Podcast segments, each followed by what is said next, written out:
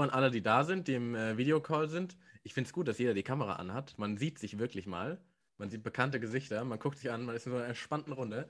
Und äh, herzlich willkommen heißen möchte ich auch äh, den äh, Johannes Gröhl vom Weingut Eckehard Gröhl aus Rheinhessen.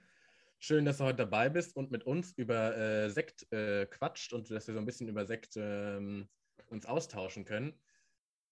Ich gebe den Ball an dich weiter. Möchtest du dich mal vorstellen und mal ein bisschen was, zwei, drei Worte über euer Weingut sagen? Ja, Gude, äh, von meiner Seite, wie man schön bei uns sagt. Gell?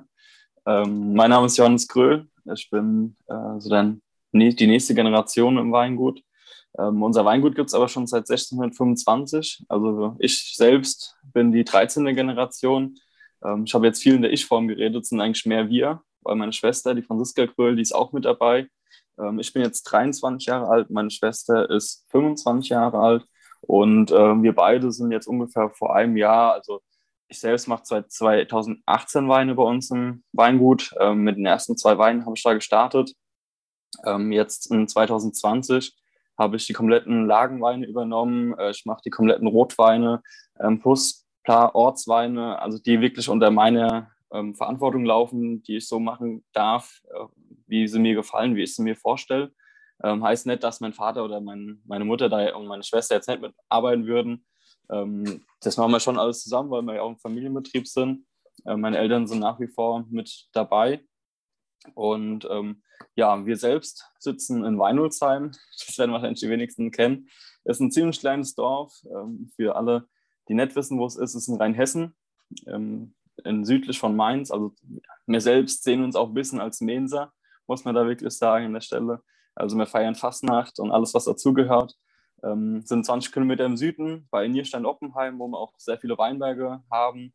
Und ähm, von Nierstein-Oppenheim nochmal so fünf Kilometer ins Land rein. Da ist Weinholzheim. Äh, ist ein relativ kleines Dorf, aber es ist schön, es ist gemütlich. Und ja, dort bauen wir unseren Wein aus. Und da haben wir auch unsere Vinothek. Ähm, die ist relativ alt. Also die ist eigentlich die Grundsubstanz ist von 1898 mhm. mit einem schönen Gewölbekeller, ähm, schön aufgewertet, neu renovierten 2014. Und ja, das, glaube ich, gibt es erstmal grob zum Weingut, wo wir sind, zu erzählen. Und vielleicht zu meinem Werdegang äh, ganz kurz. Ähm, ich habe eine Ausbildung gemacht nach meinem Fachabitur. Er war da in der Pfalz in Freinsheim beim Weingut Rings als erstes. Dort durfte ich schon wirklich sehr viel lernen, ähm, sehr viele gute Weine und große Sekte auch getrunken und Champagner und alles, was dazugehört. Äh, viel gelernt. Danach im zweiten Jahr war ich beim Philipp Kuhn in Laumersheim. Äh, dort durfte ich ebenfalls genauso viel lernen nochmal und bin dann nach dem Philipp, nach meiner Ausbildung nochmal für ein halbes Jahr äh, über den Herbst zum Matthias Knebel an die Terrassenmoose äh, nach Winningen. Ähm, habe bei ihm noch mal ein halbes Jahr geschafft, ähm, weil ich gesagt habe, ähm, du kannst dich nicht als äh, Weinmacher schimpfen oder über Riesling reden, wenn du nicht mal an der Terrassenmosel warst und hast da mal Schlauch gespritzt oder äh, mit der Heckenschere die Weinberge geschnitten. Ja, also das muss man mal gesehen haben, das muss man mal mitgemacht haben. Und äh, danach wiederum bin ich nach Geisenheim und habe äh, den Fokus dann auch Richtung eigenen Weingut äh, gelegt. Wie ich vorhin gesagt habe, die ersten zwei Weine dann halt auch angefangen ähm, später habe ich dann noch mehr übernommen oder durfte ich noch mehr übernehmen. Und ähm, da arbeiten wir aber auch wirklich eng zusammen. Also das will ich da wirklich betonen. Wir sind keine Einzelkünstler, aber ich bin auch kein Einzelkünstler. Wir sind Familienweingut. Ähm, meine Mutter und mein Vater haben das Ganze aufgebaut. Äh, dadurch haben wir sehr, sehr schöne Lagen äh, in Nierstein und Oppenheim. Wir haben schöne Weinbergsflächen gekauft und gepachtet, ähm, wo für mich es jetzt einfach als junger Winzer richtig großen Spaß macht, mitzuarbeiten. Also eigentlich haben die bis jetzt alles geleistet. Ich habe noch nicht so viel geleistet, muss man auch da einfach sagen. Ähm, das kommt hoffentlich noch, äh, dass ich ein bisschen was leiste und da meinen Beitrag dazugebe. Und äh, meine Schwester, die ist halt Marketing wesentlich fitter wie ich. Ich hatte zwar irgendwann mal einen Instagram-Account eröffnet, da wurden dann alle fünf, acht Monate, vielleicht auch alle zwei Jahre mal was gepostet. und dann kam meine Schwester so, oh, das geht nicht. Und die ist da einfach ein bisschen up to date. Äh, die hat da ein bisschen mehr Spaß dran. Die kann auch dieses Designerische, was ich überhaupt nicht kann, äh, macht die super, ähm, gibt da ihren Beitrag. Und ich glaube, insgesamt ist es dann halt ein schöner Mix, ähm, den wir bei uns im Weingut haben. Jeder hat seine Stärken. Äh, jeder hat seine Schwächen, ähm, die kennt man aber eigentlich meistens jeder. Und ähm, man hilft sich halt gegenseitig, ja. Also wenn der eine nicht weiterkommt, dann hat der andere vielleicht eine Idee. Und so ist andersrum auch. Und das ist schön. Es gibt natürlich auch die ein oder anderen Diskussionen, gerade zwischen Jung und Alt. da sind doch andere Vorstellungen. Aber das ist ja auch wichtig, weil letztendlich hätten entweder meine Eltern sehr viel richtig gemacht äh, oder wir sehr viel falsch ähm, zu dem Zeitpunkt. Und da sind dann die Diskussionen wichtig, da gibt es auch Veränderungen, ähm, da bleiben wir immer up to date und wir entwickeln uns auch weiter, dadurch, dass meine Schwester und ich mit reinkommen. Und äh, es macht aber viel Spaß, mit allen zusammenzuarbeiten. Ja. Also da will ich wirklich dieses Familienweingut groß schreiben. Ich glaube, man hört das auch schon raus, äh, dass du da echt mit viel Leidenschaft am Werk bist. Ähm, du hast gesagt, äh, ihr seid die 13. Generation. Ähm, gerade wenn du auch auf dem Weingut dann aufgewachsen bist, da wirst du ja wahrscheinlich auch immer mal mitgeholfen haben. War für dich schon früh klar, dass du wirklich die 13. Generation äh, der Winzer dann auch bilden wirst und dort, ähm, dort schaffst? Oder ähm, gab es für dich immer noch vielleicht äh, eine Option B oder C? Oder wusstest du immer, und vielleicht auch bei deiner Schwester, war das ebenfalls der Fall, dass ihr gesagt habt, das möchte ich machen? Ja, ich glaube, bei beiden war es der Fall, dass es nicht der Fall war, dass sie die 13. Generation werden. Ähm, also bei beiden war wirklich so ähm, als junge Kinder, also wirklich so bis sechs, sieben Jahre, viel Interesse gehabt, ähm, auch immer dabei gewesen. Ähm, das hat dann einfach Spaß gemacht, aber irgendwann wurde man dann, also ich bin auch oft beim Vater auf dem Traktor mitgefahren.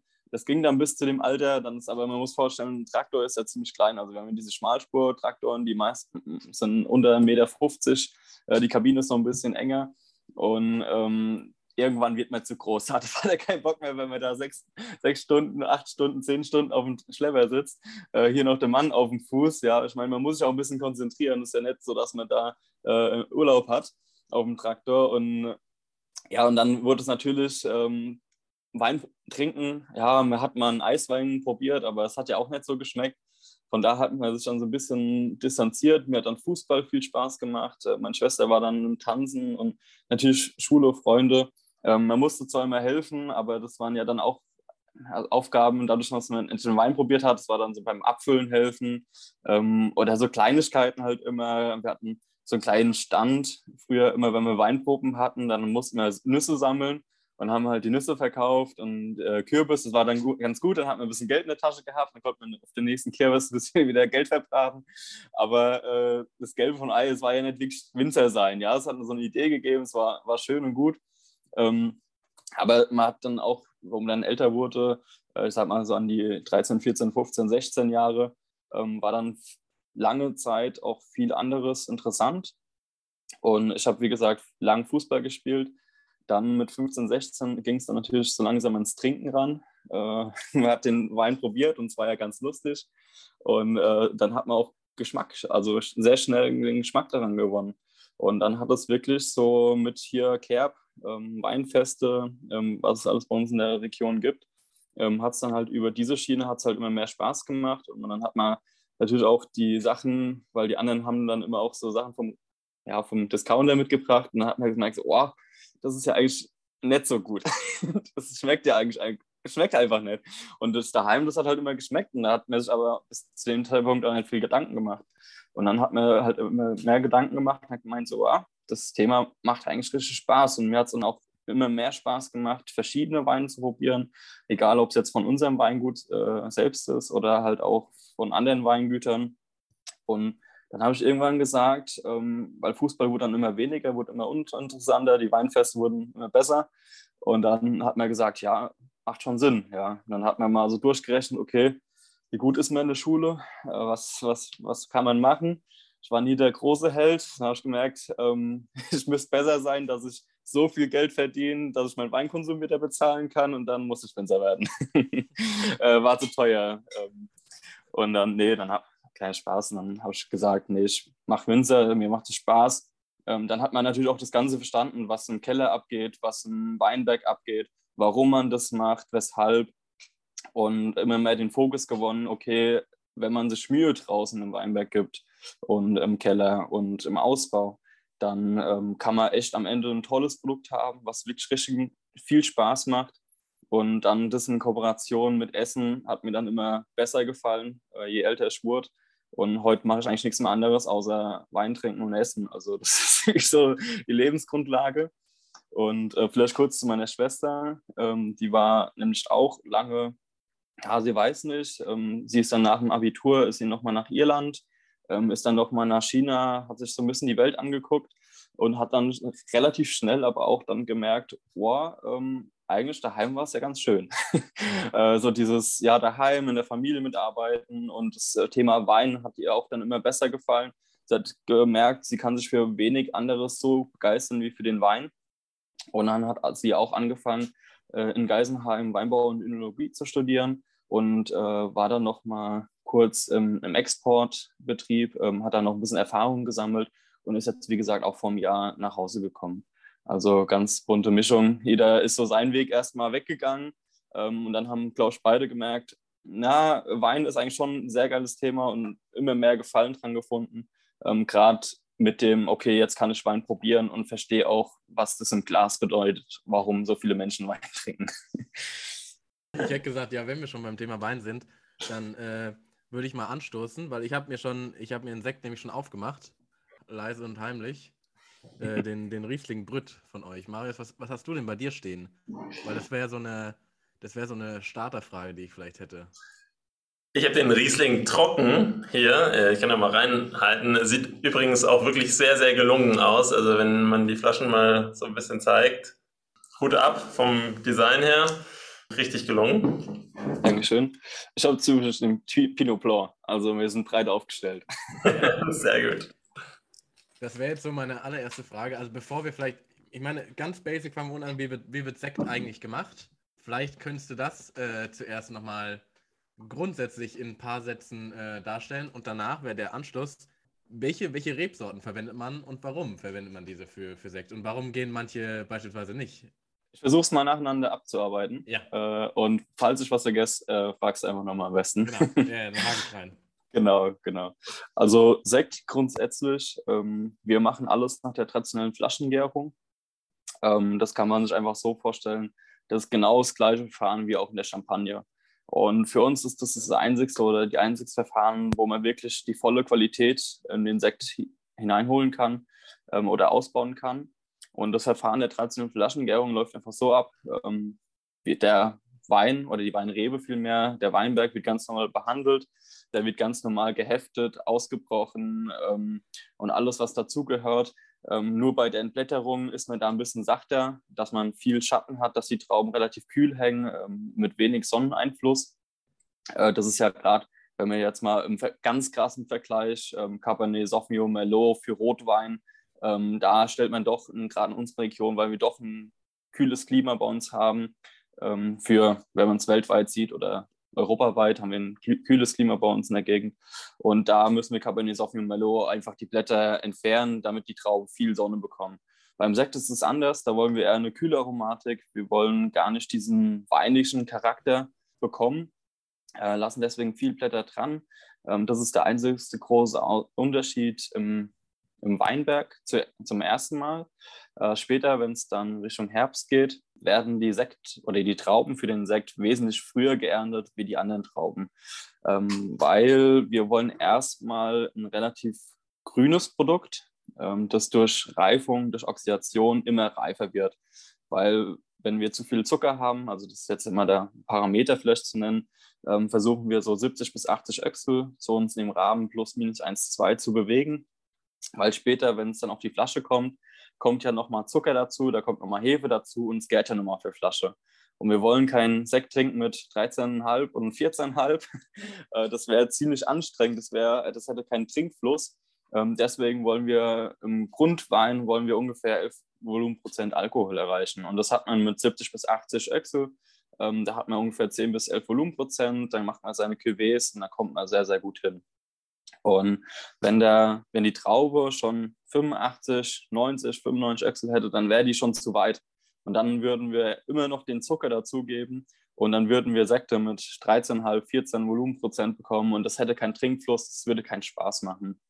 Und dazu kommt, der Wein oder der Sekt würde zu gelb, zu breit, zu wuchtig, zu schwer wirken.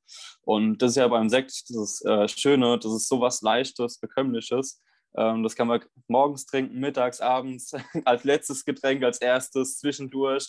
Also das ist ja so super einsetzbar, gerade weil das so eine schöne Frische hat, eine schöne Säure, äh, natürlich diesen schönen Plupper. Und das macht ja Sekt aus. Und äh, jetzt haben wir die perfekten Trauben drin mit 70 bis 80 Öchsel. Wie ich schon mal erwähnt habe, dann kommt nochmal Zucker dazu, da kommt nochmal eine Hefe dazu. Und dann wird es in dem Anfangsgärmedium, äh, auf die Flasche abgefüllt. Dann kommt ein Kronkorken drauf, wie beim Bier. Also oben der Korken. Das ist kein Bier, es ist nur der Kronkorken. Ähm, und dann gärt es auf der Flasche das zweite Mal. Das spricht man von der zweiten Gärung im Tank. Ähm, dort sind wir in der ersten Gärung. Das kann im Holzfass passieren oder auch im Edelstahl. Die zweite Gärung ist immer auf der Flasche. Mhm. Und ähm, dann muss der Sekt in Deutschland mindestens neun Monate auf der Flasche liegen, um die traditionelle Flaschengärung zu erfüllen, also das Kriterium.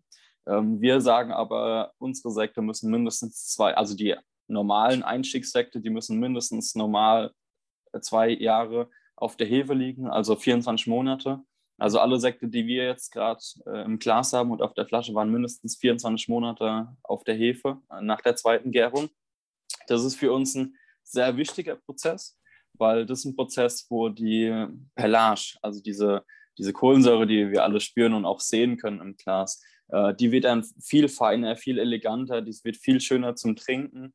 Ähm, das sind ganz am Anfang sind es so riesen Blubberblasen, das muss man jetzt mal übertrieben gesagt, ja, aber das sind so riesen Blubberblasen und mit der Zeit wird es immer kleiner. Und das ist natürlich erstmal sehr, sehr schön für uns, weil das finden wir sehr, oder achten wir als sehr wichtig. Und zweitens bekommt man eine schöne Reifenote hin, man bekommt eine schöne Cremigkeit hin, ähm, aber das wird trotzdem durch die Säure so schön aufgefangen, dass es einfach harmonisch wirkt. Wenn wir den Sekt zu früh degorgieren, also zu früh von der Hefe nehmen, äh, nach der zweiten Gärung, da sind die Weine oft spitz, kantig und äh, nicht wirklich, da, da, zieht man mal oder verzieht man auch mal de, das Gesicht. Äh, das ist nicht das, was wir wollen. Wir wollen wirklich einen schönen Sekt haben, der schön rund ist, aber trotzdem spritzig und frisch. Und dann nach diesen zwei Jahren äh, kommt die Degustation wird es degustiert, so. Degustation kommt auch. Aber das ist nochmal was anderes. Es wird dann äh, ins Glas oder ins Glas und in den Mund geführt. Aber das ist auch wichtig äh, zu diesem Zeitpunkt. Da muss man nämlich auch probieren, okay, ist der Sekt soweit? Also die Degustation ist auch sehr, sehr wichtig. Ähm, die passiert dann auch und dann probieren wir die Sekte. Okay, sind die wirklich äh, fertig, dass wir sie degustieren können? Und ähm, dann beim Degorgieren äh, muss man sich vorstellen, hier sind ja ungefähr 6 Bar Druck drauf. Die entstehen natürlich durch die Gärung. Ähm, also es ist jetzt nicht irgendwo, wo eine Maschine oder in der Industrie sagt jemand, oh, 6 Bar Druck, das wäre super. Ähm, das ist einfach durch die Hefe, durch die 24 Gramm Zucker, die wir zugegeben haben, entsteht da der Druck. Und ähm, dann beim Degorgieren wird der Kronkorken weggeschossen. Da muss man den richtigen Moment äh, erwischen, damit die Hefe rausfliegt, aber so wenig Wein wie möglich. Und da gibt es einen genauen Punkt, das kann man dann warm degorgieren und kalt degorgieren. Und ähm, da entfernt man eigentlich die Hefe, die durchs Gären drin ist, von dem Wein. Und so kann man den Wein oder den Sekt vielmehr ähm, blank bekommen, ohne dass man ihn filtrieren muss. Also die ganzen Sekte sind auch unfiltriert. Ähm, das ist natürlich auch sehr schonend, sehr nachhaltig. Und ähm, nach dem Degorgieren wird eigentlich nur noch der Zucker eingestellt. Also wenn wir ähm, jetzt von Brüt oder extra trocken reden, ähm, das sind verschiedene Zuckerlöffel und die werden dann beim Degorgieren eingestellt und dann kommt der Korken drauf, die Agraffe, dieses Metallding, was ihr da alle drum hattet und ähm, dann wird der Sekt zugeschlossen. Und ähm, genau, das war eigentlich so der grobe Ablauf vom Sekt, ähm, wie das Ganze abläuft. Also ist eigentlich gar nicht so komplex. Man muss es nur einmal verstanden haben, dann verstanden haben und dann äh, geht es eigentlich sehr gut. Genau. Also ich habe jedenfalls den, den Riesling gerade hier. Ich glaube, da ist die Frage, welche Rebsorten hier drin sind, ähm, überflüssig. ähm, allerdings äh, in der Champagne beispielsweise, ähm, glaube ich, sind es immer drei ähm, verschiedene Rebsorten, die da zusammenkommen. Gibt es da für dich auch die perfekten drei Rebsorten, ähm, die man da miteinander kombinieren sollte? Oder ist es auch da, dass man da wirklich ganz freie Hand hat? Ja, als Winzer hat man natürlich da freie Hand. Ähm, aber auch in der Champagne, die werden sich was bei, bei gedacht haben. Ähm, und ich mag das auch persönlich sehr gerne. Äh, dieses Dreier-Cuvée mit Chardonnay, Spätburgunder, Und Schwarzriesling gefällt mir persönlich auch immer sehr gut. Aber ich trinke auch gerne andere Cuvées. Ich trinke auch gerne mal einen Chardonnay pur. Ich trinke auch gerne mal einen Weißburgunder pur. Ähm, ich finde, jede Rebsorte hat so seinen eigenen ähm, Stärken und eigenen Schwächen. Und das ist natürlich in diesem Dreier-Cuvée balancieren die sich, wenn es im richtigen Verhältnis ist, kann das es sehr schön ausbalancieren. Ähm, ist aber, glaube ich, auch ein bisschen jahrgangsabhängig. Also in den einen Jahrgängen äh, ist es schöner so und in den anderen so. Ähm, das ist, glaube ich, auch die Kunst des Winzers, das zu interpretieren. Ähm, wir haben aber jetzt, ähm, grundsätzlich gibt es keine Regel, was in Sekt reingehört. Und ähm, wie gesagt, ich habe jetzt hier den Pinot Blanc, das ist dann Weißburgunder rein. Ähm, ist auch momentan einer der Lieblingssekte von uns, ähm, weil er einfach schön süffig ist. Äh, das macht Spaß, das macht Laune. Und ähm, da gibt es aber nicht dieses goldene Cuvée. Das gibt es für mich nicht. Also ich finde es immer, man muss es vom Jahrgang zu Jahrgang sehen. Ähm, wir bringen auch jetzt zum Beispiel, seitdem ich dabei bin, seit 2019, ähm, bin ich äh, auch im Sektgeschäft bei uns dabei, mache meine eigenen Sekte. Äh, die liegen aber mindestens vier bis fünf Jahre jetzt auf der Hefe. Bedeutet, die kommen erst in zwei Jahren raus. Und ähm, ich habe ja auch dann in 20 wieder einen Sekt gemacht, jetzt in 21 und in 22 kommt dann auch wieder einer. Ein Sekt ist halt ein super langjähriges Projekt und man fängt irgendwann an und man muss wirklich fünf Jahre, vier Jahre warten, bis man wirklich den Kunden dann auch zeigen kann. Ähm, aber da habe ich auch für mich gesehen, in diesem Prozess, es gab für mich nicht immer das eine perfekte Cuvée. Ich habe nämlich auch Jahre, da habe ich wirklich nur äh, Chardonnay gemacht. Ich habe Jahre, da habe ich Chardonnay mit Weißburgunder. Ich habe Jahre, da habe ich Chardonnay mit ähm, Spätburgunder. Das war wirklich draußen im Weinberg, habe ich dann die Trauben probiert. Habe gesagt, ja, das könnte ich mir vorstellen. Es wird aber trotzdem alles separat gelesen. Es wird separat ausgebaut. Also wir reden da teilweise von 500 Litern, 200 Litern, die separat ausgebaut werden. Und am Ende muss man es probieren und muss selbst entscheiden, okay, was ist jetzt das perfekte Cuvée? Weil das ist ja wie überall bei uns, es gibt nicht dieses Schema X. Es ist ja alles jedes Jahr neu. Wir haben neue Bedingungen, wir haben neue, ein neues Wetter. Ähm, und das, da muss man halt einfach als Winzer drauf reagieren. Und das ist, glaube ich, die große Kunst.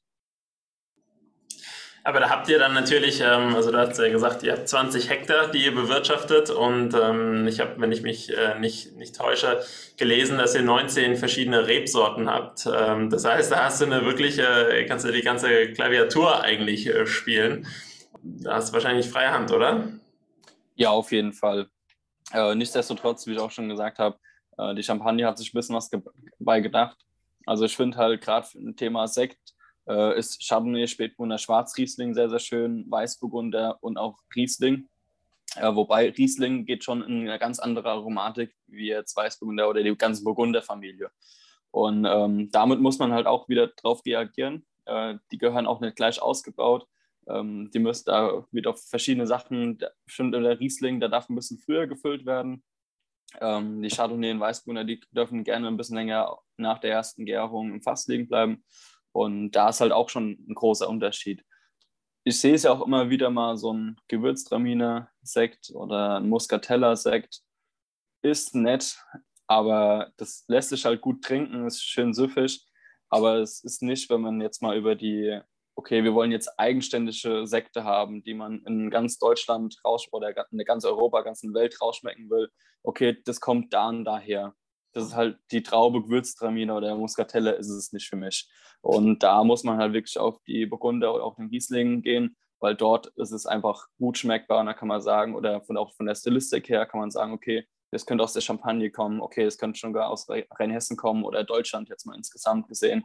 Und ähm, das ist einfach viel besser differenzierbar und es ist auch langlebiger, das muss man auch dazu sagen, weil Muscatella lebt sehr von der Frucht oder Gewürztraminer. Das geht beim Sekt dann, gerade bei langen Hefelagern, geht es einfach unter.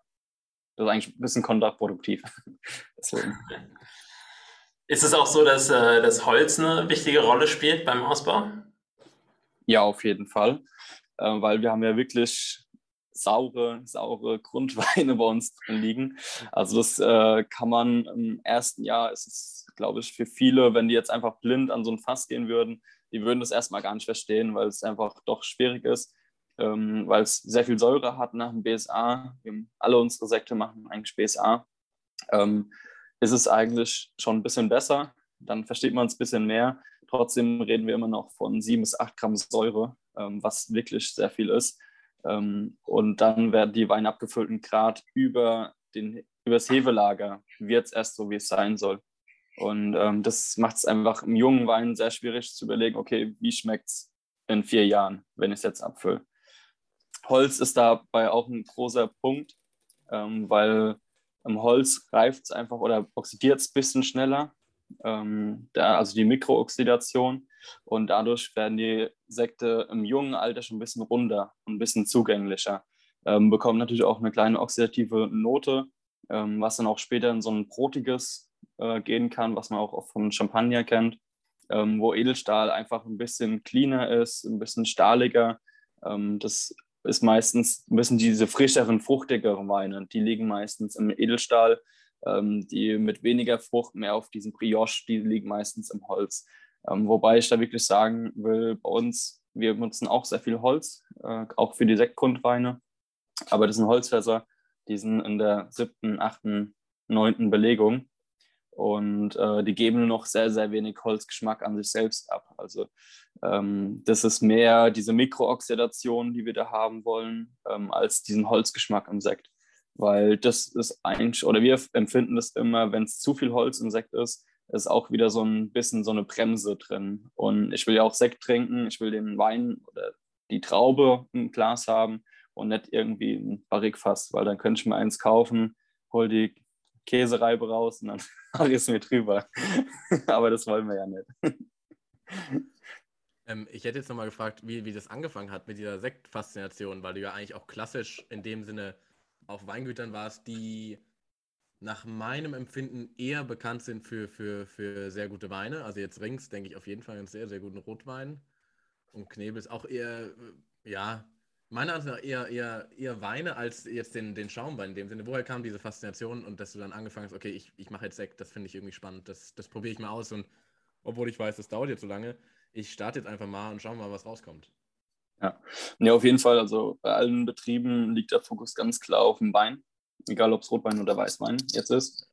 Ähm, aber bei uns daheim, ähm, die Mutter hat da irgendwann mal mit angefangen, äh, vor meiner Zeit. Also äh, irgendwo Anfang 2000er äh, die, weil die Mutter ist auch eine kleine ähm, Sektnascherin. Äh, also die, die mag das ganz gerne. Und äh, die hat dann irgendwann angefangen bei uns, äh, Eckart, wir müssen jetzt mal einen Sekt machen.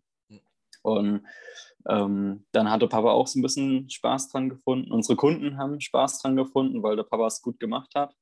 Und dann ist es immer wieder ge gewachsen. Also wir machen mittlerweile äh, fast 30.000 Flaschen Sekt äh, bei uns im Betrieb, was für ein Weingut äh, gar nicht so wenig ist. Also äh, es ist schon ein gutes, gewachsenes Standbein mittlerweile.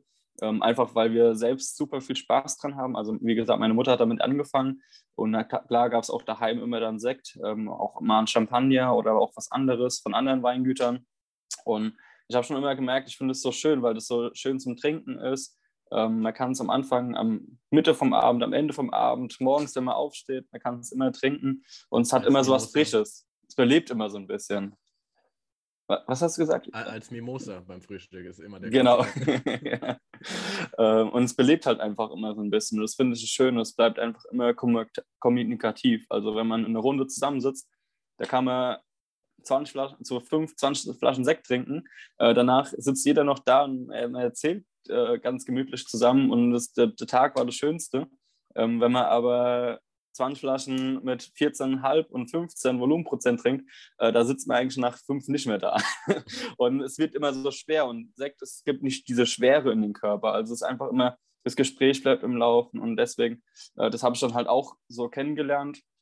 Und ähm, einfach der Geschmack ist ja auch der Wahnsinn. Also ähm, ich glaube, da brauchen wir auch einfach mal nur reinriechen, mal einen Schluck von nehmen ähm, da weiß man, warum Sekt so geil ist und warum ich damit angefangen habe. Und ähm, die Begeisterung ist dann halt wirklich über den Geschmack gekommen, ähm, wobei man auch sagen muss, äh, dass alle Betriebe mittlerweile sehr, sehr guten Sekt machen. Es ist nach wie vor auf jeden Fall nicht der äh, Fokus drauf, aber alle drei bemühen sich immer besseren Sekt zu machen auch. Also auch zu meiner Zeit ähm, bei Rings und Kuhn und bei Knebel, da wurde ganz gezielt für Sekt gelesen und auch darauf hingearbeitet, ähm, das, ich glaube jetzt nicht, dass es noch die großen Sekt-Chateaus werden, ähm, aber ich glaube, die machen hervorragenden Sekt, wo man auch viel gelernt hat und auch viel mitbekommen hat.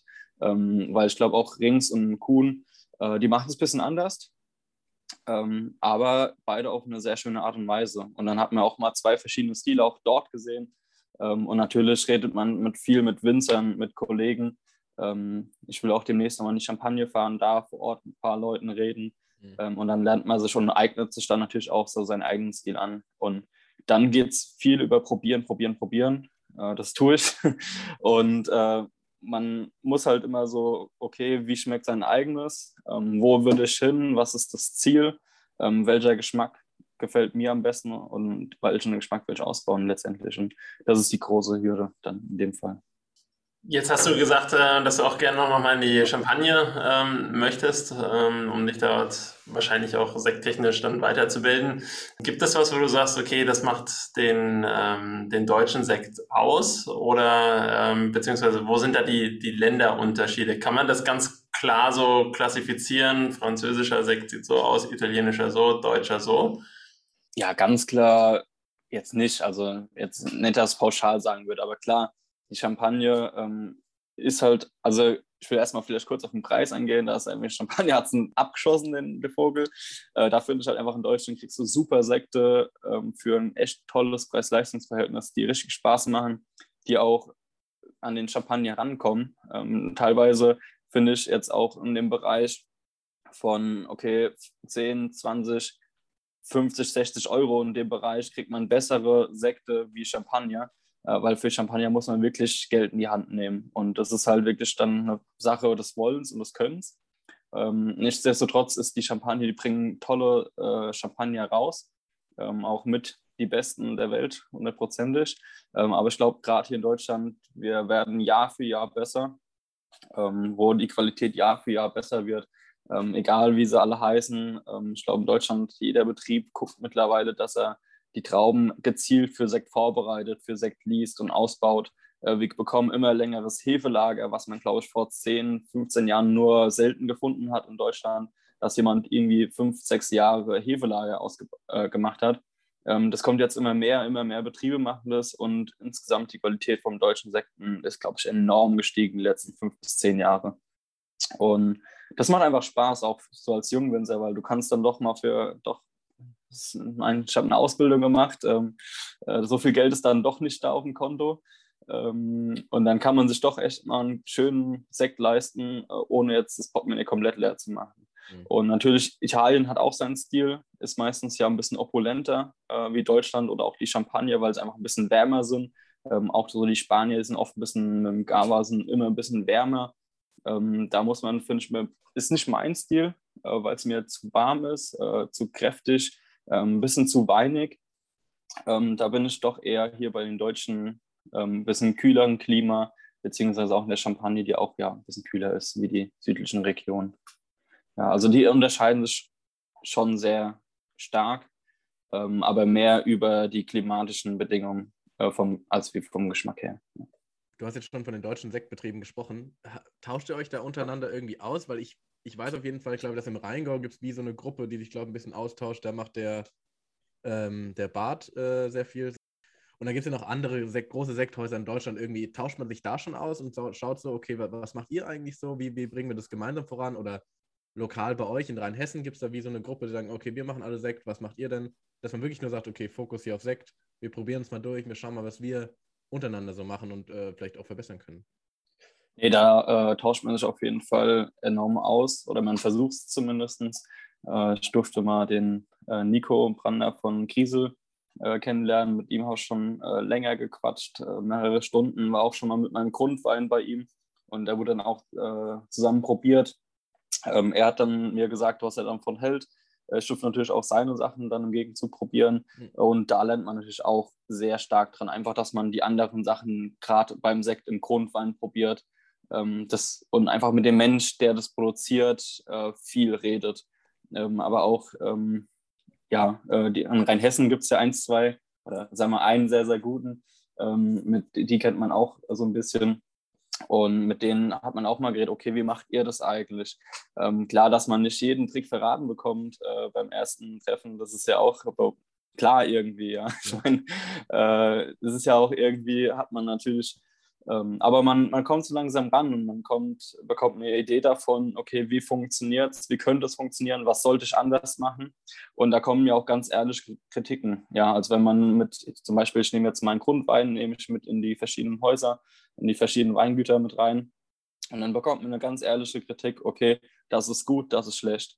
Und da ist einfach die Basis sehr, sehr ehrlich. Das finde ich auch echt schön, dass man von den doch ein bisschen erfahrenen Leuten ähm, da eine ehrliche Kritik bekommt, ähm, weil meistens vorne rum, es wird alles schön und gut, aber um weiterzukommen, braucht man eine ehrliche Kritik. Und da muss man eigentlich erstmal auf die Fresse fliegen. Äh, da muss man ja gesagt bekommen, ey, das ist kompletter Scheiß, ähm, lass es einfach sein, werd Schreiner oder irgendwas. äh, so war es zum Glück nicht, aber ähm, so, so war es am Anfang von der Ausbildung und sowas, ja. Also das ist, da muss man erstmal auf die Fresse fliegen und dann, weil das hilft einem, ja, einfach wach zu werden, okay, so kann es nicht weitergehen. Und das ein, aber dieser ehrliche Austausch ist da enorm wichtig, ja. Und der herrscht auf jeden Fall, also nicht nur im Rheingau. Ja, ich würde mal kurz die Runde öffnen, falls jemand eine Frage, weil ich sehe, einige trinken natürlich auch einen leckeren Sekt. Vielleicht können Sie, haben Sie eine Frage dazu? Oder man... Paul? Ja. Ihr trinkt auch einen Sekt. Wir trinken auch einen Sekt, allerdings ist keinen jetzt von Weingut Gröhl, sondern ähm, aus dem Kaiserschul, aber auch Flaschengärung, oh. einen äh, Blanc de Blanc. Was trinkt ihr? Wir? Ja. Wir, wir trinken vom, vom Herrn Gröhl diesen Pinot Noir. Mit dieser, ah. wunderbaren, mit dieser wunderbaren Lachsfarbe. Und da steht drauf, extra trocken. Der ist das? Ja. Schön. Der der ist, ja, hat gerade so ja die richtige Note für uns. Also sprich, nicht zu trocken, nicht zu lieblich, der ist gut. Mhm. Sehr trinkbar. Ja. ja. ja. Um, extra trocken, das heißt ein bisschen weniger trocken oder ein bisschen mehr trocken im Vergleich zu Brut. Das verstehe ich immer nicht. Der Unterschied, das würde mich auch mal interessieren. Ja. Also erstmal danke, ähm, dass er schmeckt. Das ist immer ein Kompliment und schön zu hören. Ähm, und die äh, Abstufung, also wir fangen eigentlich in äh, Zero an, dann Brüt Natur, dann kommt Brüt, ähm, dann kommt extra trocken und dann kommt trocken. Ah, also ah, extra trocken ist zwischen Brüt und trocken. Mhm. Okay. Also mhm. trocken ist am trockensten, am säuerlichsten sozusagen. Nee, nee genau andersrum. Also genau. Brüt Natur, Brüt Natur ist ähm, der trockenste, also der ist komplett durchgegoren, da ah, kommt ja. keine, keine Dosage mehr dazu. Mhm. Ähm, dann beim Brüt kommt ein bisschen was dazu, das liegt meistens so drei bis sechs Gramm, so ungefähr. Ähm, mhm. Und dann kommt extra trocken, der liegt dann ungefähr um die 10, 12 Gramm äh, oh, ja. Zucker. Mhm. Ja, genau. Mhm. Wo, wobei bei Sekt ist es ja immer ein bisschen unterschiedlich, also anders zu sehen. Ähm, da haben wir eine andere, also das Trocken ist ja im Weinbereich unter 10 Gramm äh, Zucker und im Sektbereich ist es über. Ich glaube, ich weiß jetzt nicht ganz genau, legen Sie das bitte jetzt dann fest, ähm, aber ich meine so bei 18 Gramm, äh, 16, 18 Gramm, das ist trocken. Ja. Okay. Ähm, und da ist es im Sekt anders, weil das mit der Säure ähm, und mit der, mit der Kohlensäure, also mit dem Blubber, was wir da drin haben, genau. äh, wirkt ja. der Zucker ganz anders wie im Weinbereich. Ja, mhm. ja, ja. Ja, er perlt auch schön. Das ja, schön. Auf euer Wohl. genau. Prost, gell? Wohl. Prost. Susanne, Christoph, habt ihr auch was dabei? Äh, wir haben ähm, ein Pinot. Ehrlich gesagt habe ich das Weingut schon wieder vergessen. Das war eine äh, Empfehlung und Geschenk von einer Freundin, aber es ist Rheinhessen. Wir wollten ähm, Huf, glaube ich. Also ich, ich glaube, es müsste aus der Nähe da irgendwo sein. Genau, also Hof, ähm, ich weiß nicht, wen sie, den Georg Hof oder den ähm, ähm, oh, nee, Georg was. Oder Ge Ge zweimal G irgendwas. Georg. Genau, der ja. GG Hof. Ja. Ähm, der ist aber ja 10, 15 Minuten ähm, im Auto, maximal wahrscheinlich eher sieben Minuten, muss man wirklich sagen. Also das ist ja Richtung Nierstein und Schwabsburg, gerade auf der Ecke, kennt man ja auch sehr gut. machen tolle Sachen auch, ja. Genau, ich hätte sonst noch eine kurze Frage und zwar, ähm, was man auch häufig, glaube ich, durcheinander wirbelt, äh, sind die Begriffe, ähm, sei es jetzt Champagner, Cremant, ähm, Schaumwein, Perlwein. Sekt. Ähm, kannst du uns ganz kurz äh, eine, eine, Info geben, wo jetzt der Unterschied liegt, vielleicht auch zwischen Schaumwein, per Perlwein?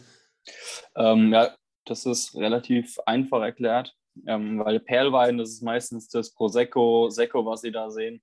Ähm, das ist meistens Perlwein. Ähm, dort wird die Kohlensäure künstlich zugegeben. Also ähm, viele fangen die Gärkohlensäure auf, äh, die wird dann später wieder dem Wein hinzugefügt, dass wir ungefähr auf zweieinhalb Bar Druck kommen. Ähm, der Schaumwein, das ist unter anderem das, was wir jetzt hier im Glas haben. Da fällt aber nicht nur die traditionelle Flaschengärung drinnen, auch die Tankgärung ähm, schließt es mit ein. Ähm, und das sind einfach die ganzen Weine, die über dreieinhalb Bar Druck haben. Ähm, meistens so sechs Bar, dass es so richtig schön perlt, auch lange perlt und diese schöne Pelage bekommt. Das ist eigentlich so der große Unterschied. Einmal entsteht es ähm, künstlich äh, oder wird künstlich hinzugesetzt und einmal entsteht es durch die Gärung und bleibt erhalten. Ähm, wir hatten schon vorhin über, über No-Go, also aus deiner Sicht vielleicht No-Gos gesprochen beim Sekt. Wie ist das? Es gibt ja noch so ein, ein Trendthema auf jeden Fall, das ist ja der Petnat. Ja. ja äh, das würde mich interessieren, äh, was du davon hältst. Und als zweites, was hältst du davon, wenn man mal eine Piwi-Sorte nehmen würde und daraus einen Sekt machen würde? Äh, ich fange mit der zweiten Frage an, weil die kann ich schnell beantworten. Ja. Äh, klar, Piwi-Sorte kann man auch nehmen. Ähm, muss man natürlich gucken, auch wieder welche Piwi-Sorte man nimmt, aber würde es auch gut funktionieren. Äh, sehe ich keine Bedenken dabei. Ähm, Im Gegensatz zum Petnat, da habe ich immer ein bisschen Bauchweh persönlich, ja. Also ich meine, es gibt ja viele Winzer, die es machen, auch gerade jetzt hier in meinem Alter, plus minus ein äh, paar Jahre. Ja. Ähm, die fangen alle an, Petnat zu machen. Ähm, ist nicht mein Ding. Also muss ich wirklich ganz klar sagen, ähm, schmeckt mir nicht, ähm, will ich nicht äh, weiß ich nicht, warum dieser Trend überhaupt lebt. Ähm, weil ich wurde, wie ich mit Wein groß geworden bin, ging es immer drüber, okay, längeres Flaschengärlager, mehr Qualität, mehr Zeit, Zeit, Zeit. Also Zeit war einfach so dieses große Überthema über allem und wir müssen den Produkten Zeit geben, dass sie richtig gut werden. Und so bin ich geschult worden. Ähm, so bin ich auch nach wie vor der Meinung, äh, dass wir den Weinen mehr Zeit geben, so, egal ob Sekt oder Wein, wir sollten mehr Zeit geben, wir sollten wieder darin zurückkommen, dass wir Weine trinken, die fünf, sechs, sieben, zehn Jahre alt sind, weil da, oder auch Sekte, das ist genau das gleiche, also Champagner, ähm, es ist Sekt, äh, die können so toll und super schmecken, wenn die alt sind. Und das macht mir persönlich immer sehr viel Spaß, wenn ich sowas mal trinken darf und ähm, dann irgendwas im Keller bei mir rumfliegen sehe, ach, das ist ja schon zehn Jahre alt, super, äh, können wir mal trinken. Mhm. äh, macht mir viel Spaß und Petnat ist so genau das Gegenteil und ähm, das finde ich auch oft handwerklich nicht äh, schön gemacht. Ich finde es oft bitter. Ähm, äh, ich finde es hat, also wie viele Leute sagen, es hat einen riesen Trinkfluss und die Flasche war so schnell leer. Ähm, ich sage, es hat keinen Trinkfluss und die Flasche war nur leer, weil sau viel Weinstein drin war und euch ist die Flasche so um die Ohren geflogen, dass nur noch die Hälfte drin war, bevor er sie aufgemacht, also beim Aufmachen. Mhm. Und da denke ich mir halt so, nee, ist nicht, also für mich, ich will dem Kunden nicht die Küche versauen. Ja, und äh, Petnat ist einfach vielleicht für viele, die das Problem jetzt nicht erkannt haben, dass ich gerade mit Petnat habe. Ähm, Petnat wird im Herbst, ähm, da muss ich auch immer was kurz dazu sagen, also ich weiß nicht, wer im Herbst Zeit hat, noch irgendwas abzufüllen. Also da liegt bei mir so der Fokus drauf, die ganzen Trauben reinzuholen ähm, und die besten Qualitäten. Also da wird einfach die ganze Qualität, die wir das nächste ganze Jahr, die nächsten Jahre verkaufen wollen, wird in diesen sechs Wochen gemacht. Und da weiß ich nicht, wer Zeit hat, noch äh, da zwischendrin äh, Petnat zu füllen. Ähm, aber Petnat wird meistens traditionell im Herbst abgefüllt. Es hat ähm, auch so um die 24 Gramm, glaube ich. Ich weiß nicht ganz genau, vielleicht 18 Gramm äh, Zucker ähm, wird dann auf die Flasche gebracht, relativ trüb noch und wird dann auch wie ganz normal Sekt mit einem Kronkorken verschlossen. Und äh, das gärt dann eigentlich meistens zumindest, wenn, äh, wenn man es richtig macht, außer es wird nochmal Zucker hinzugegeben, gärt es mit einem eigenen Zucker. An sich eine schöne Idee. Aber äh, in der Gärung ähm, ist einfach chemisch, muss man sich das Ganze so ein bisschen anschauen.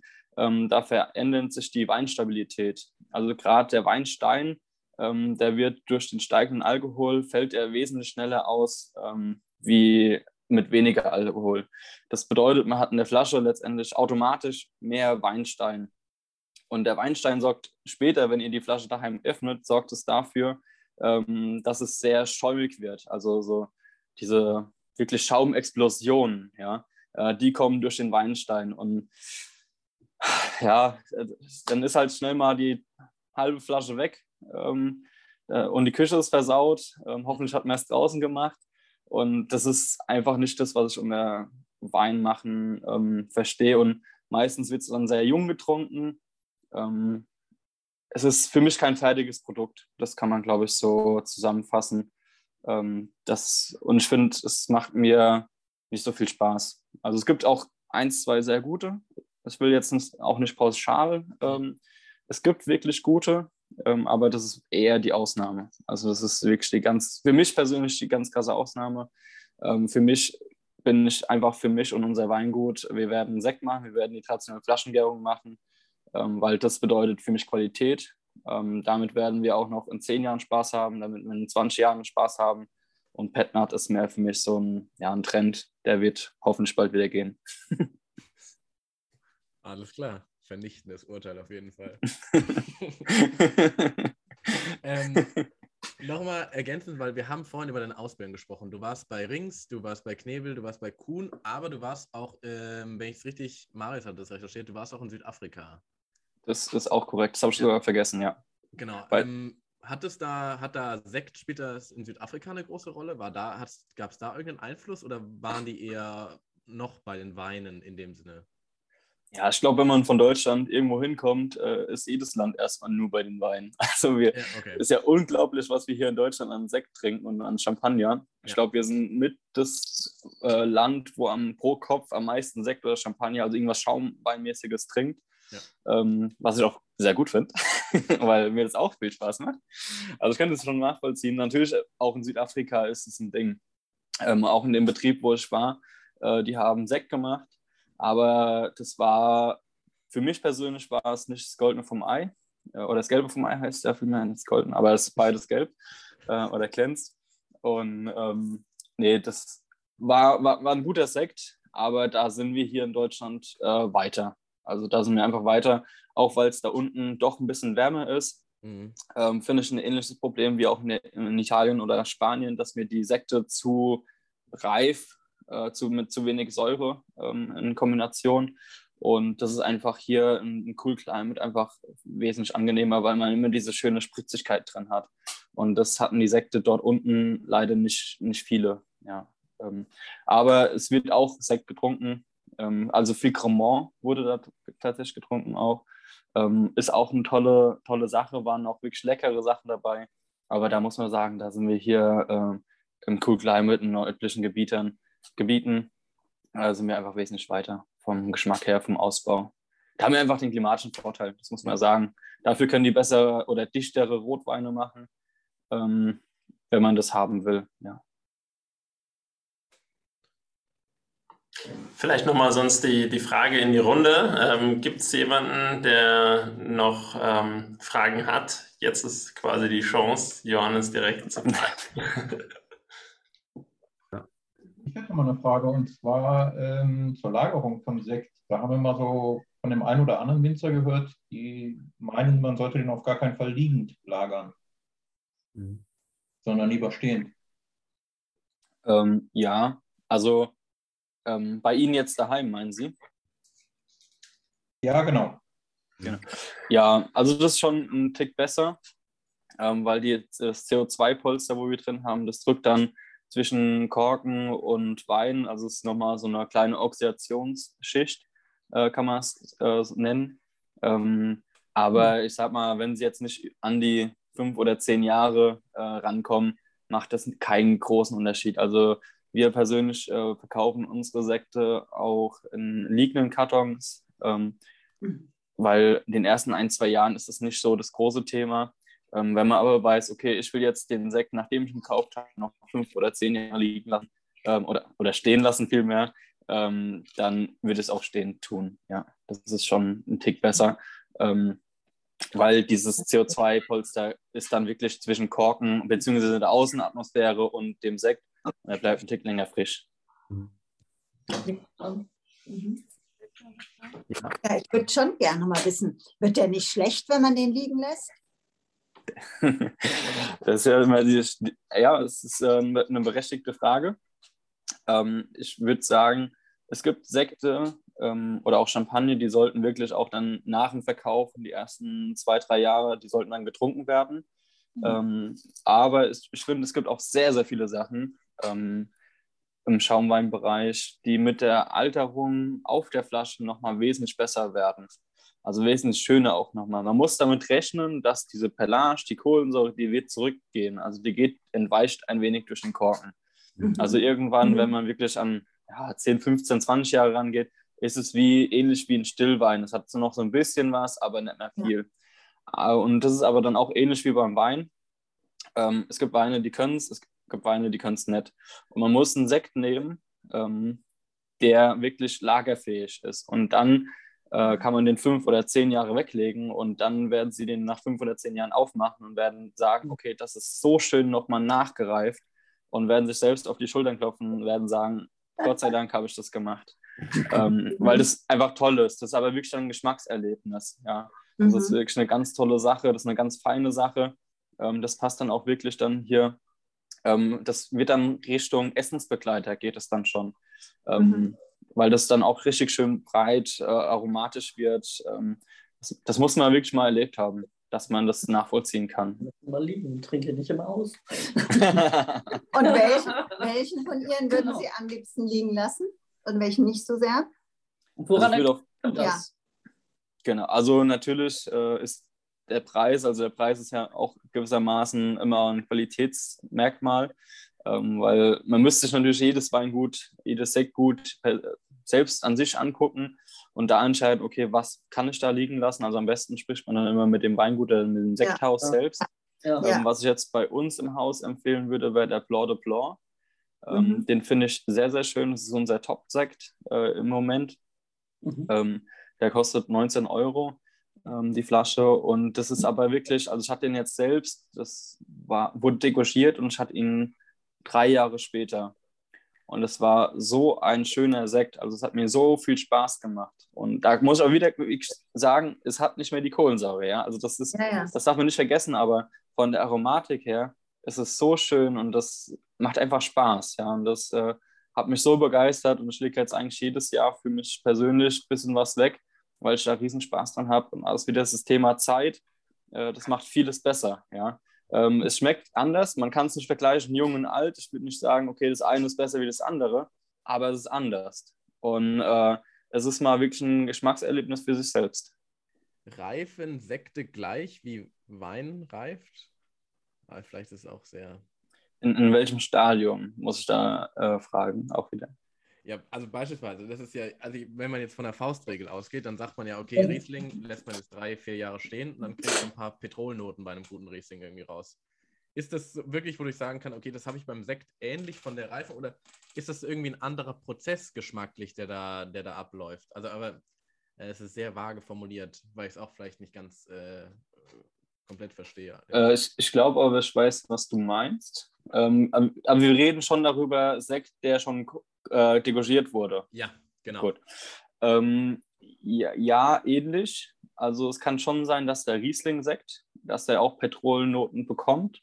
Ähm, es passiert aber tatsächlich doch einen Tick langsamer meistens, äh, weil wir an unterschiedlichen Phasen starten. Also Sekt wird ja relativ die Traube, muss man sich vorstellen, die ist relativ grün, äh, wo sie beim Wein eher gelb bis golden ist. Also wir haben eine ganz verschiedene Ausgangsweise. Und ähm, Sekt hat natürlich noch äh, die Kohlensäure, die hält auch ein bisschen frisch, die stabilisiert auch. Ähm, und da muss man so ein bisschen ab und zu geben. Aber es geht trotzdem in eine ähnliche Richtung. Also der Riesling reift trotzdem wie ein Riesling. Ähm, es kann trotzdem in Petrol gehen. Mhm. Ähm, vielleicht ein Tick langsamer, äh, würde ich jetzt einfach mal behaupten. Aber das ist auch wieder so Flasche und Sekt abhängig. Mhm. Äh, das kann man nicht pauschal beantworten. Ja. Ähm, und dagegen ist halt aber auch ein Chardonnay reift ähnlich wie ein Chardonnay oder ein Spätburgunder wie ein Spätburgunder. Das geht schon, aber wobei auch beim Spätburgunder, beim Wein habe ich Rotwein, beim Sekt habe ich äh, einen Weißwein, also weiß gekeltert, ja. Mhm. Ähm, Und da ist halt ein großer Unterschied von, von der Ausbauweise, wo man halt so ein bisschen differenzieren muss. Aber ich würde nichtsdestotrotz sagen, es hat ähnliche Züge, jetzt gerade wenn man bei den Weißweinsorten bleibt. Ähm, es hat ähnliche Züge, doch auf jeden Fall. Nur natürlich noch ein bisschen mit diesem Plupper, die ersten fünf bis zehn Jahre, und bis der dann verschwunden ist und dann nimmt es auch ähnliche Züge an. Und die Traubenfarbe war anders, was den Geschmack anders ist. Also beim Wein habe ich ja direkt einen weinischen Geschmack. Ähm, beim Sekt bekomme ich eigentlich über die Lagerung bekomme ich erst diesen weinischen Geschmack. Ich hoffe, das war so ein bisschen verständlich. Ja, ja, ich hatte ja auch schon vage formuliert, aber das, äh, das war schon, ging sehr gut in die Richtung. Sehr gut, ja. danke. Okay, die obligatorische Frage nach Bio. Ah, ja. ähm, wir sind Stand heute nicht Bio-zertifiziert. Äh, mhm. Äh, wir werden aber dieses Jahr in die Umstellung gehen. Äh, bedeutet, in drei Jahren sind wir Bio-zertifiziert. Das war auch ein großes Anliegen von meiner Schwester und mir, ähm, weil wir denken, dass, oder hoffen natürlich auch, das ist der richtige Weg. Ähm, letztendlich wissen wir es, glaube ich, erst in 30, 40, 50 mhm. Jahren, äh, ob es der richtige Weg war. Aber wir denken, das ist der richtige Weg und wir werden den Weg auch mitgehen. Also das wird in naher Zukunft, ähm, also wie gesagt, in drei Jahren werden wir auch bio-zertifiziert sein. Ähm, bis in drei Jahren arbeiten wir schon bio ähm, oder wir ein ganz normal Bio-Winzer, sind aber halt nicht zertifiziert, weil der Weinberg umgestellt werden muss. Das braucht einfach ein bisschen Zeit. Äh, nichtsdestotrotz haben wir, glaube ich, auch in den letzten vielen, zehn Jahren, 15 Jahren, auch mein Vater, meiner Mutter lag das immer schon am Herzen, ähm, haben wir schon sehr viel mit Begrünung gemacht, also immer Begrünung eingesät, die auch äh, Leguminosen dabei hatten, die Stickstoffsammler sind, also einfach Stickstoff aus der Lust, Luft ziehen, in den Boden weitergeben. Also mein Vater hat seit 15 Jahren nicht mehr gedüngt, deswegen, ähm, wo man dann nicht mehr zu BSF rennen muss und sich da irgendeinen Dünger kaufen muss. Also man kann da schon so ein bisschen drauf reagieren, ja, auf das Ganze. Und ähm, der Klimawandel ist aktuell. Ähm, ich glaube, das beschäftigt ähm, gerade alle, die mit der Natur zusammenarbeiten. Das sind äh, wir und viele andere. Ähm, das beschäftigt uns, äh, weil wir es auch draußen sehen. Also wir merken ja Jahr für Jahr, wie es wärmer wird. Äh, wie wir weniger Wasser haben und wenn wir Wasser haben, haben wir ganz krasse Starkregen. Und ich muss wirklich da an der Stelle mal meinen Vater so ein bisschen zitieren. Das war ja so vom halben Jahr. Und er hat gesagt, Johannes, es war alles jetzt scheiße, äh, wie es jetzt auch gerade ist. Ähm, mit dem ganzen Regen, ähm, die Trauben, wir haben zu wenig Sonne, die Trauben werden nicht wirklich reif. Wir fühlen uns gerade, wir wären 1984 zurückgestuft worden. Ähm, aber wir haben mal wieder wirklich tagelang so einen Landregen, der uns einfach die, das ganze Wasser, das ganze Grundwasser auffüllt, also den, den Boden mal sättigt. Ja? Äh, uns bringt es nichts, wenn in, äh, in einer Stunde 80 Liter runter machen. Ja? Das, das landet alles auf den Straßen, das schlemmt nur weg. Ähm, das, das kommt nicht an. Ähm, was wir brauchen, sind diese lange Landregen. Und das war auch jetzt im Winter, war das super. Ähm, das füllt mal wirklich so den Grundwasserhaushalt, füllt es mal wieder aus, auf. Und ich glaube, wir werden richtig gut wassergesättigt in die Saison reinstarten. Und das ist sehr vielversprechend. Und das macht Mut, ja. Also das war sehr, sehr schön, auch wenn die letzte Saison nicht schön war. Aber ich glaube, für die nächsten Jahre war das sehr wichtig auch wieder. Ja. Einfach diese Landregen, das muss man wirklich sagen. Das ist toll. Genau, ja, ich wollte auch nur ein herzliches Dankeschön sagen, dass du dir die Zeit genommen hast. Ja. Ähm, auch an alle Teilnehmer. Ähm, schön, dass ihr dabei wart, dass ihr spannende Fragen gestellt habt. Ähm, auch gute Antworten bekommen habt von Johannes. Ja. Ich habe auch zu danken. Äh, danke, dass ich eingeladen wurde. Äh, trinkt der Sekt noch schön leer, gell? Genau. Das machen und wir. Und dann wünsche ich viel Spaß damit und man sieht sich hoffentlich mal. Genau. Ja. Einen schönen Abend. Ja, genau. Ciao, ciao.